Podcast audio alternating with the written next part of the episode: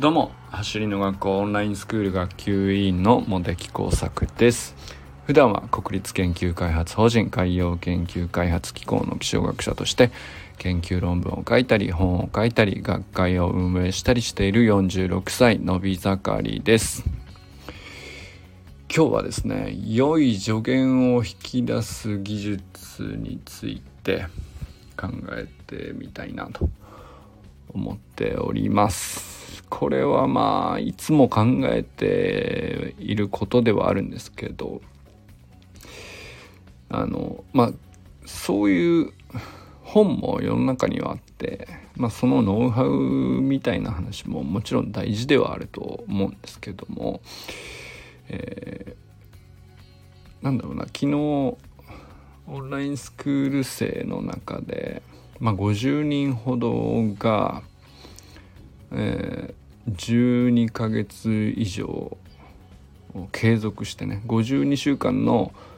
プログラムっていうのが基本の軸になっているサービスではあるんですけど、まあ、52週間を過ぎてもずっと継続している人たちが、まあ、かなりの割合ですよね50人なんで。200人弱のメンバーの中で50人だなのですごい割合だと思うんですよ。まあだから普通のまあ一般にサブスクリプションサービスっていうふうにくくると、まあ、継続課金月額制でね継続課金でっていうサービスとして見るとものすごい優秀な数字なんですねこれって。あのまあ、月でいくと辞める人のパーセンテージが5%をずっと切り続けているっていう まあなんていうかめちゃくちゃ優秀なサービスなんですよ。でまあだから中身も、えー、情報として素晴らしいのももちろんなんですけどもうそれ以上のことがあるよねという話を昨日したんですけど。でその続けている人たちにすごい共通しているなと思ったのがまあインスタで投稿して助言をもらうにしてもサタデーナイトミーティングに出てきて助言をもらうにしてもそうなんですけども何て言うかあのすごく上手だなというか ななんだろうなノウハウとしての上手さじゃないんですよね。うんといい助言を適切なタイミングで引き出せているっていうことかなと思ったんですよ。でだからいつもいつも継続的に毎回講師の人とかインストラクターの人とかからあの細かく丁寧に、えー、アドバイスをもらえるみたいな形では必ずしもないんですよね。でもずっと続けている人たちはあの何て言うか共通しているのが本当にその人にとって必要なタイミングの時に、必要なうんやり取りがなされて、まあ、それがこう大きな支えになったりきっかけになって成長したりとかっていうことをみんな経験していると思うんですよ。僕が見る限りはもう本当にそういうメンバーばっかりだなって僕その50人の人たちの名簿のお名前お名前を一人一人見ていてあ確かになとまあ続けてるだろうなそりゃっていう。実感があってですね。でまあなんか今後もいい仲間でいられるんじゃないかなっていう、うん、まあ確信に近いものがあるんですよ。でこれってなんだろうなと、うん、良い助言を引き出す、まあ、技術とはいうかうん。これは何なんだろうと ずっと思っていたんです。これ前からもう思ってたし、昨日改めて、えー、何人の人が継続してるかを調べている時にも思ったしっていう時にですね、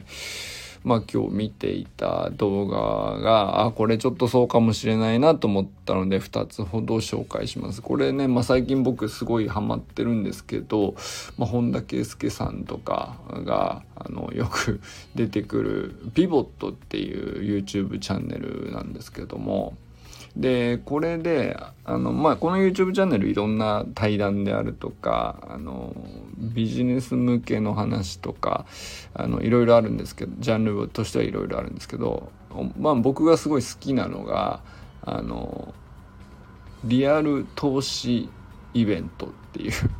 やつで、うんとまあ、スタートアップ企業がプレゼンテーションに出てきて、えー、実際に投資家さんたちの前で、えー、投資を募るためのプレゼンを行うと。で実際にそこでジャッジメントを受けると。まあそのジャッジメントも2段階あって、えー、最初のジャッジはこうだったけどディスカッションを通じてまあ最終的な結果を下すんだけどまあそのディスカッションの中でもうんまあその投資が結局いくらになるかとかっていうこと以上に、えー、本当に成長するためにはまあ、投資家さんたちってすごいシビアにも見ますけど、あのー、やっぱり助言の質がめちゃくちゃクオリティ高いっていう、まあ、そうじゃないと投資家として成立しないのでやっぱりそこはすごいんですよね。でまあそれがめちゃくちゃこうまさか YouTube で見れるっていう。でしかもガチのプレゼンテーションで本当に投資を募るためにやってきた真剣なプレゼンテーションの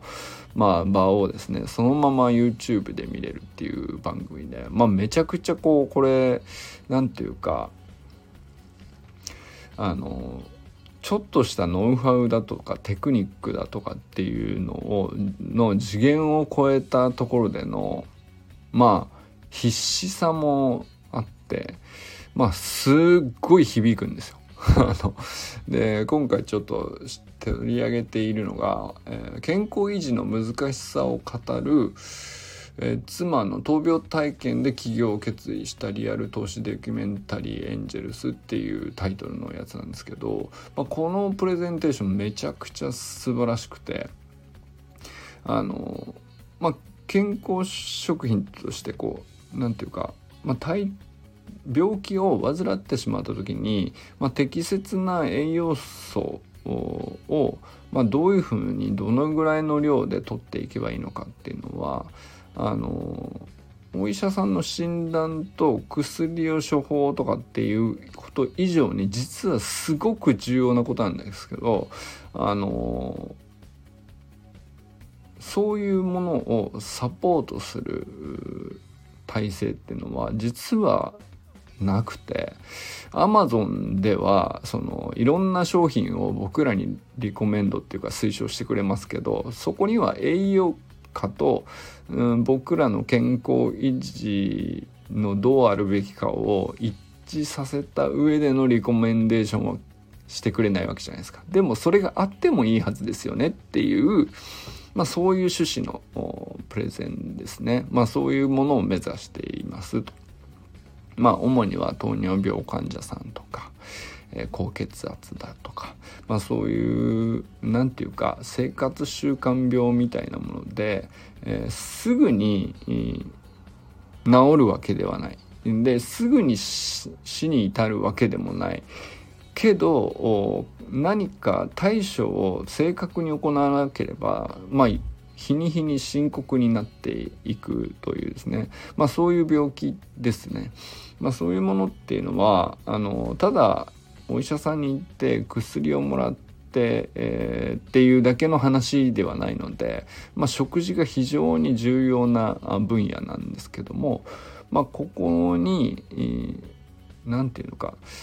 食食事療法とかって一般には言われますけどそれってこみんな独学でやらざるを得ない状況があるんですけど、まあ、これを月額のサブスクリプションサービスであの登録するとまあ自分の今のうん健康状態に応じて適切なあ取得すべき栄養素とカロリー量とまあ、それに対してさらにその健康食品同じ健康食品でもより美味しく食べたくなるものっていうのをあのセットにしてえー、推奨してくれるっていう、まあそんな感じの、まあなかなか素敵だなって思うじゃないですか。で、これはあの、まあプレゼンテーション自体も本当に素晴らしくて、で、ただそれだけでも非常に興味深い動画なんですけど、まあ、それの裏側でさらにですねそのこれ英語のプレゼンテーションで字幕がついてるっていう形なんですけどあのこのプレゼンの裏側で、えー、関谷恵理子さんっていうカリスマ通訳の方がですね、えー、プレゼンテーターにコーチングをしていると。まあ、その起業家としてプレゼンテーションでこう投資を募るっていう時に、まあ、一世一代のプレゼンテーションなので、まあ、そこにプロの通訳さんが、まあ、コーチをするというところも動画に上がっててこれもまた非常に面白くてここが何て言うかあのただの英語のうん指導とかそういうレベルではなくて、え本当に思いを伝えて、えー、投資を受けるという結果に至るまでに、えー、何が本当に本質的に重要なのかっていうのがめちゃくちゃこう凝縮されためちゃくちゃいい動画だなと思ってまあむしろこっちの方が僕はね今回ね、えー、響いたところなんですけど、まあ、で何かっていうと要するにこここの通訳さんがあの起業家のプレゼンテーションに対して、えー、要するに投資家さんに対してどういうふうに向き合えばいいのかっていうことに対してコーチングをされているわけなんですけど、まあ、ここにねすごく詰まってるなと良い助言を引き出す技術っていうのが僕は詰まってるなと思ったんですよ。まあちょっと回りくどいんですけど。で、えー、この通訳さんがおっしゃっていることの中で、まあいろんな、その、英語の話し方ももう当然ね、ノウハウとしては当然必要なんですけど、それ以上に、えー、まあ対話としてプレゼンテーションはこう自分の喋りたいセリフを正確に言うことっていうのはあのそっちを前面に出してしまうと本当に一方通行になってしまうんですけどでまあ実際ねあのプレゼンテーションっていうのは話している側はその攻守交代がなくて対話的では対話ではないんです実際には。だけど対話的にプレゼンテーションを行うっていうここの趣旨を話しているくだりが非常に印象的でしたね。なんか、まあ、自分の思いを話すっていう時においても、うんと、相手の顔と表情とこう思いませんか？どうですか？そういうことありますよね？っていう対話で繰り出される表現っていうのを織り込んでいって、えー聞いている一方ではあるんだけどあのそうだねって心の中ではうんうん確かにとかっていう返事があの起こるようなまあフレーズをうん混ぜていくと。でそれが結局対話的になるということなんですけどでそれがどうして大事なのかっていうと単なるその心をつかむだけのためのテクニックとして言ってるんじゃなくてうんとそれを混ぜることによって、えー、一番大切なのは自分らしく振る舞えるっていうことだと。まそこがプレゼンテーションにおいてはあの正確だとか論理的だとか筋が通ってるとか、まあ、そういうこと重視されがちなんですけどもちろん大事は大事なんですけど大前提としてはね。だけど一方で結局自分らしさの消えた論理的な話とかってもう全然入ってこないんですよ。あのまあそれね多分皆さんも経験あると思うんですけど人の話であの正論だと。確かに正しいことをおっしゃってると。あの人は確かに詳しいし知識もあって、えー、おそらくは間違ってない。でも全然入ってこないっていう時って あのどういうことなのかなと思いません？なんか不思議な時って結構あると思うんですけど。でこれっていうのが要するにそのその人が正しくあろうとしていて自分らしくあろうとしていないっていう時だと思うんですよ。だけどあのまあ正しいことをもちろん自分なりに正しいと信じていることを喋っているんだからそこはもう何て言うかあの噛まずに喋ろうとか正確に表現するとかっていうことに気を取られずにまず第一に考えるのは自分らしくそれを伝えるっていうことにフォーカスしている方があのむしろ多少詰まったり噛んだりしてもあのそうだねって確かにそう思うわって納得しやすいっていう。いう感じですねだからすごく自分らしく振る舞うことっていうのはめちゃくちゃその良い助言を引き出すようにプレゼンテーションする上でめちゃくちゃ大事なんだよっていうことが話されているわけです。でこれはね何て言うかあのまあノウハウとは言わないのかもしれないけど非常に大事な技術なんじゃないかなと思うんですよね。結構言われたところでなかなか難しいことで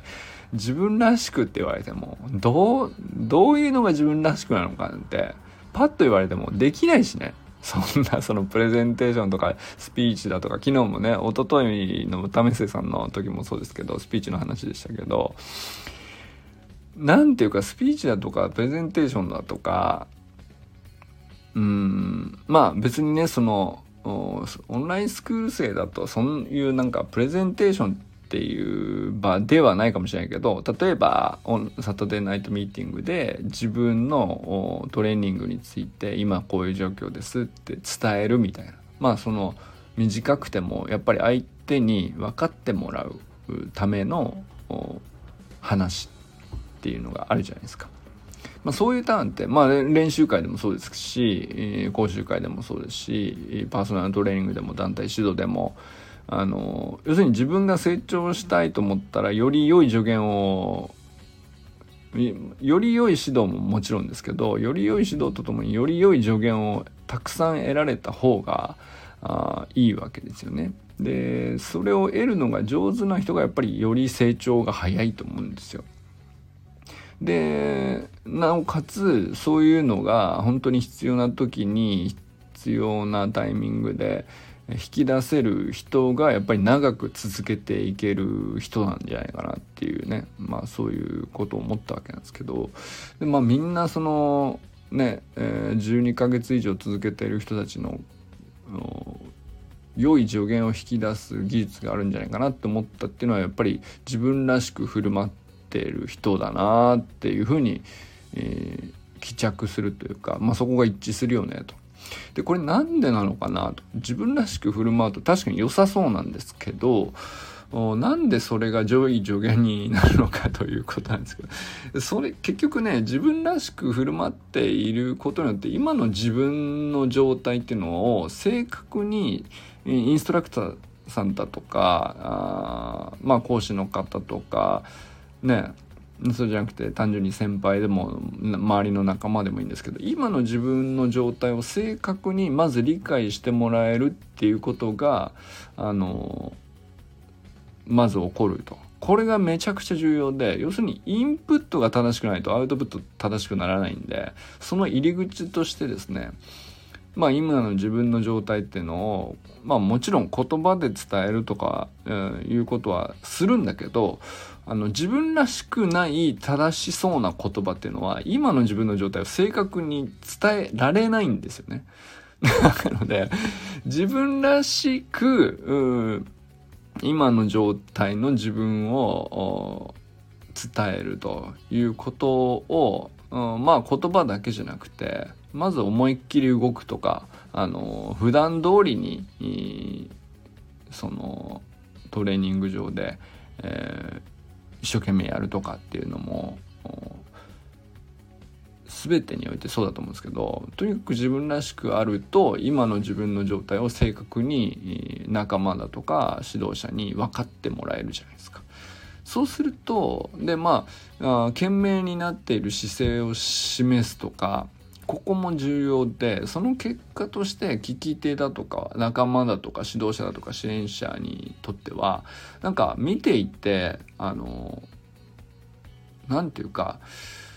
その人のレベルが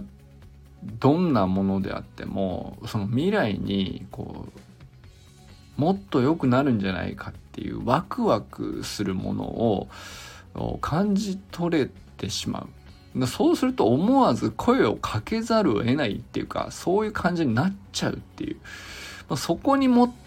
ていく入り口として自分らしく振る舞って一生懸命やるっていう、まあ、そこがね、あのめちゃくちゃ重要なインプットになってて。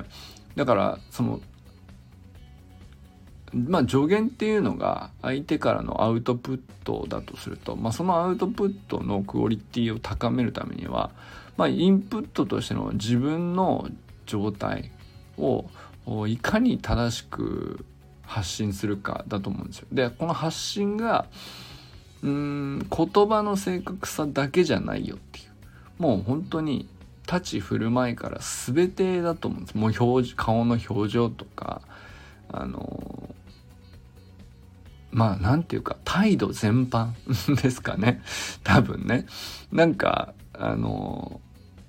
何か一つこれだよっていうことじゃなくて本当に普段通りであることでなおかつ一生懸命であるということに対して、まあ、そのインプットに対して跳ね返ってくるものが助言だと思うんですよ。だからあその聞き手仲間指導者支援者が未来にこうワクワクしてああ伸びるんじゃないこれ生懸命やってるししかも今こういう状態ってことはあ次これやればいいんじゃないかなとかっていうのがあのすごく正確に見えるはずなんですよね。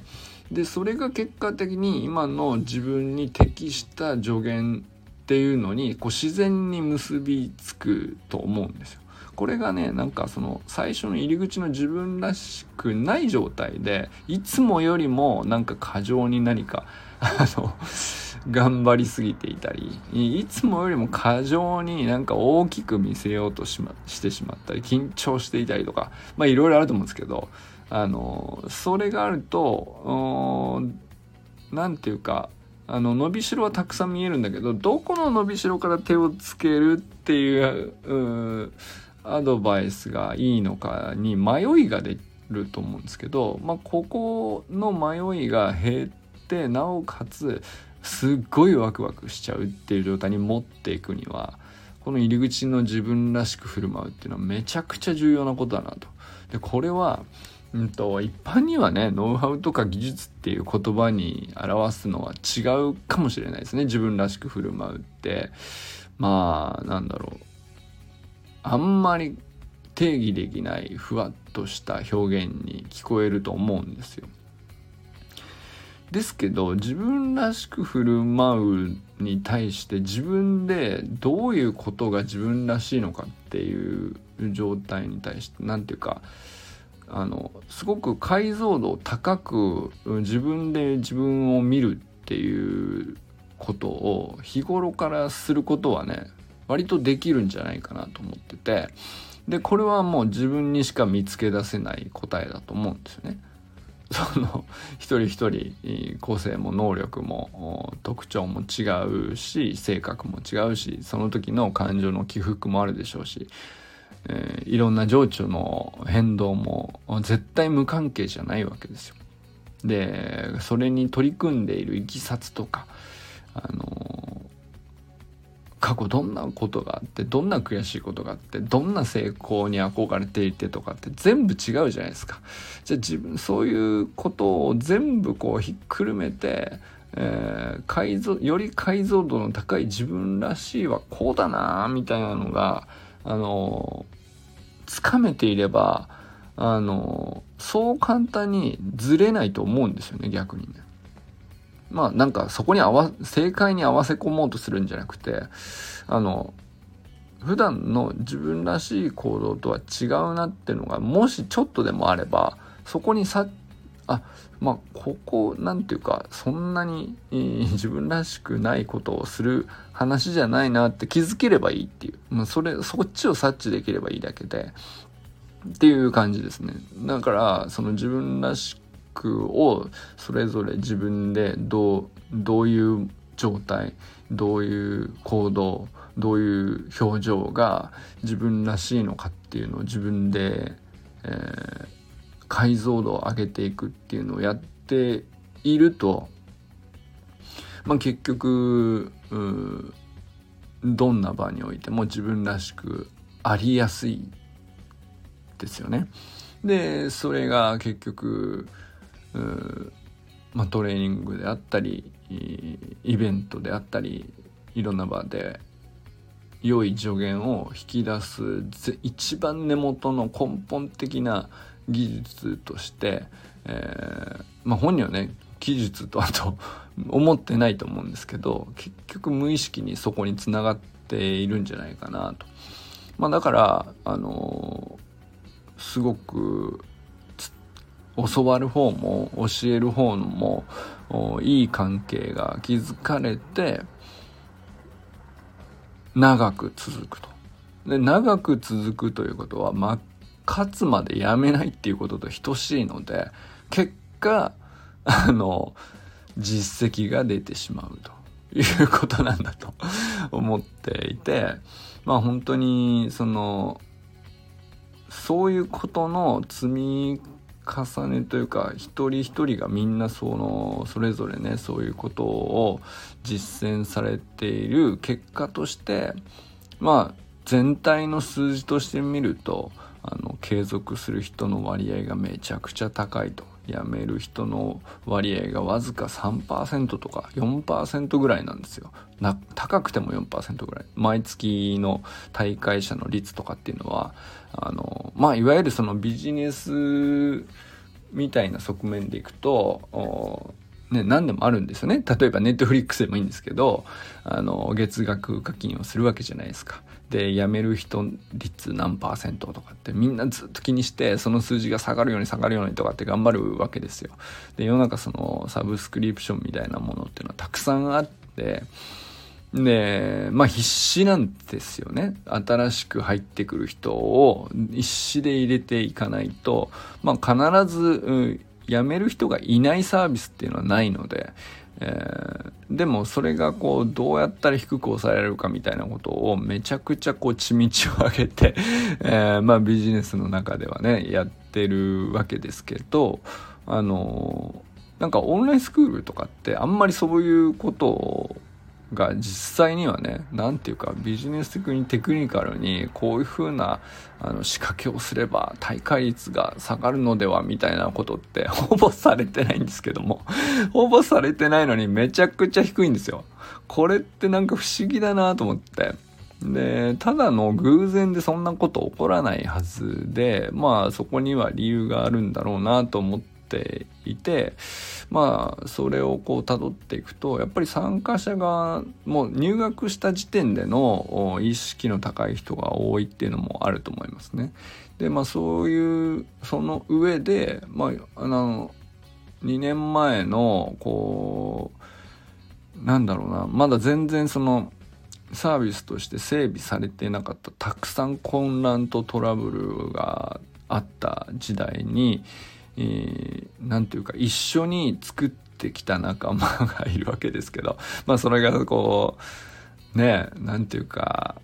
オンラインスクール生ゼロ期生50みたいな感じですよね。ほんと初期メンバーの人たち。まあそれこそ周平さんとかもそうなんですけど、えー、ミッキーとか奈くんとかあのー、そうですね。本当に初期メンバーって自分たちで自分たちのコミュニティだと思ってただのお客さんじゃなくて自分たちで作ってきたみたいなそうですねあと木槌とかもずっといろいろ手伝ってくれてましたし何ていうかあの、まあ、そういうメンバーがあの50人もいるっていうところがまずねその圧倒的にその。大会率を減らすためにもっとこうあった方がいいんじゃないっていうことを自発的にみんな考え出すっていう。でこうやってあのみんなでよくしていこうぜみたいなのがこうちょっとずつ無理なく積み上がっていて、まあ、それの結果で、まあ、そうその人たちはその何て言うかただ単にお金払ってサービス受け取る以上にものすごい大きな成果とか価値を受け取っているなと思うのはあのやっぱりそういう人たちに限って良い助言を引き出す技術がみんな高いんですよ。でそれっていうのはみんな自分らしいからだなと思うんですよね。っていうまあなんかそういうところがねここ数日いろいろ考えてて思ったことでございました。ということでねなんかこれからもそういう人とたくさんあの新しく入ってくる人たちともねなんかそういう関係になっていけたら嬉しいなと思ったりしながらあの振り返ってみました。ということでこれからも最高のスプリントライフを楽しんでいきましょう。 Vamos。